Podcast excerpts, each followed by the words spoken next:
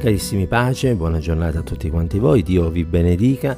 Dio sia lodato anche per questo nuovo giorno che ci viene concesso, giorno che iniziamo leggendo e meditando la parola di Dio. Apriamo le Bibbie nell'Epistola di Paolo ai Colossesi, al capitolo 1, leggeremo il verso 27 e il verso 28, dove, ispirato dallo Spirito Santo, l'Apostolo scrive, Dio ha voluto far loro conoscere quale sia la ricchezza della gloria di questo mistero tra gli stranieri, cioè Cristo in voi, la speranza della gloria, che noi proclamiamo esortando ciascun uomo e ciascun uomo istruendo in ogni speranza, affinché presentiamo ogni uomo perfetto in Cristo.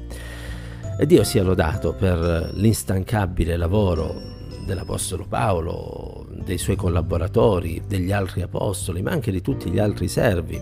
che nel corso della storia si sono susseguiti e hanno permesso all'Evangelo di raggiungere anche noi.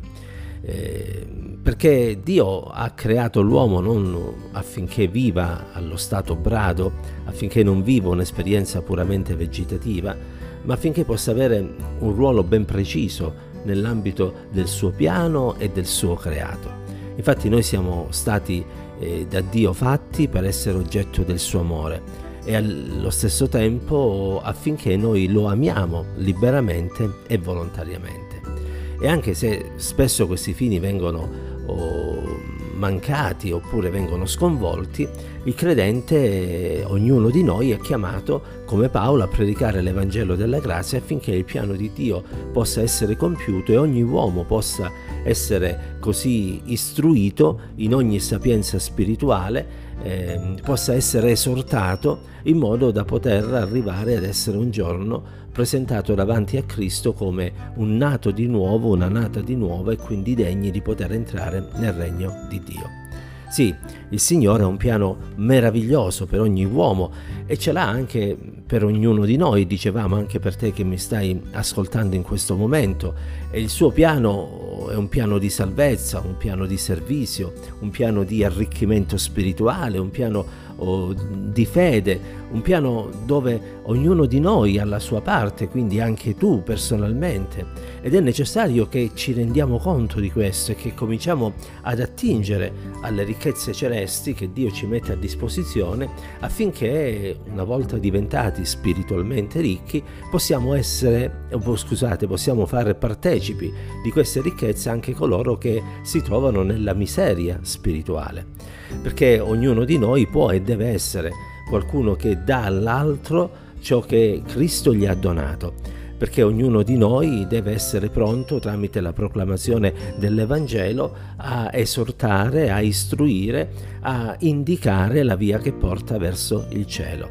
E Dio sia lodato perché qualcuno l'ha fatto con noi e Dio ci aiuti a farlo ancora noi a nostra volta. Ora, notate che tutto questo impegno e tutto questo lavoro non è strettamente connesso al fatto che coloro che ricevono la grazia siano pronti ad accettarla nella loro vita, ma è un dovere che ognuno di noi ha in quanto figlio o figlia di Dio. E questo deve essere qualcosa che ci aiuta a perseverare e ad essere attivi nonostante magari delle volte possiamo vedere degli insuccessi. Questo riguarda naturalmente la predicazione dell'Evangelo agli inconvertiti, ma anche il lavoro di esortazione che delle volte il Signore ci chiede di fare nell'ambito delle nostre comunità. È vero, non tutti coloro che vengono esortati ascoltano e mettono in pratica le esortazioni, è vero, non tutti coloro che vedono il nostro buon esempio sono pronti a seguirlo, ma anzi delle volte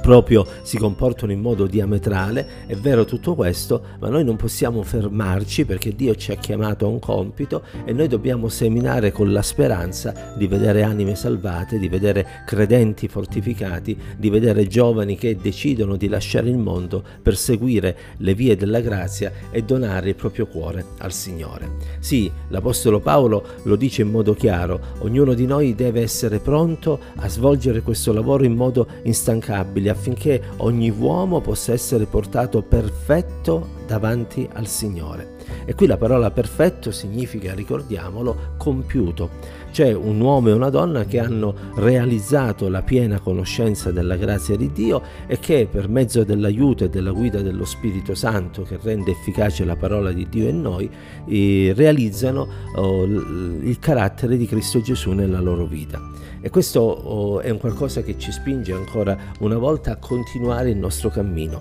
Non solo dobbiamo arricchire ed esortare gli altri, ma dobbiamo a nostra volta essere pronti a eh, ascoltare l'esortazione e ad essere arricchiti da coloro che sono intorno a noi, dottori, pastori, insegnanti, evangelisti, eccetera, eccetera. Perché ancora il cammino che abbiamo davanti è lungo e nessuno di noi ha raggiunto quella meta, ma siamo certi che quando questa meta eh, la raggiungeremo, il Signore verrà per portarci nella sua gloria e vivere con Lui per l'eternità. E Dio ci aiuti ancora oggi, cari, nella grazia, ci aiuti ancora oggi a fare ciò che l'Apostolo Paolo diceva in questa eh, epistola, istruire in ogni sapienza, esortare ciascun uomo e donna naturalmente affinché ognuno di noi crescendo possa arrivare a diventare perfetto, maturo, completo in Cristo Gesù che è benedetto in eterno. Vi saluto con la pace del Signore, Dio ci benedica insieme.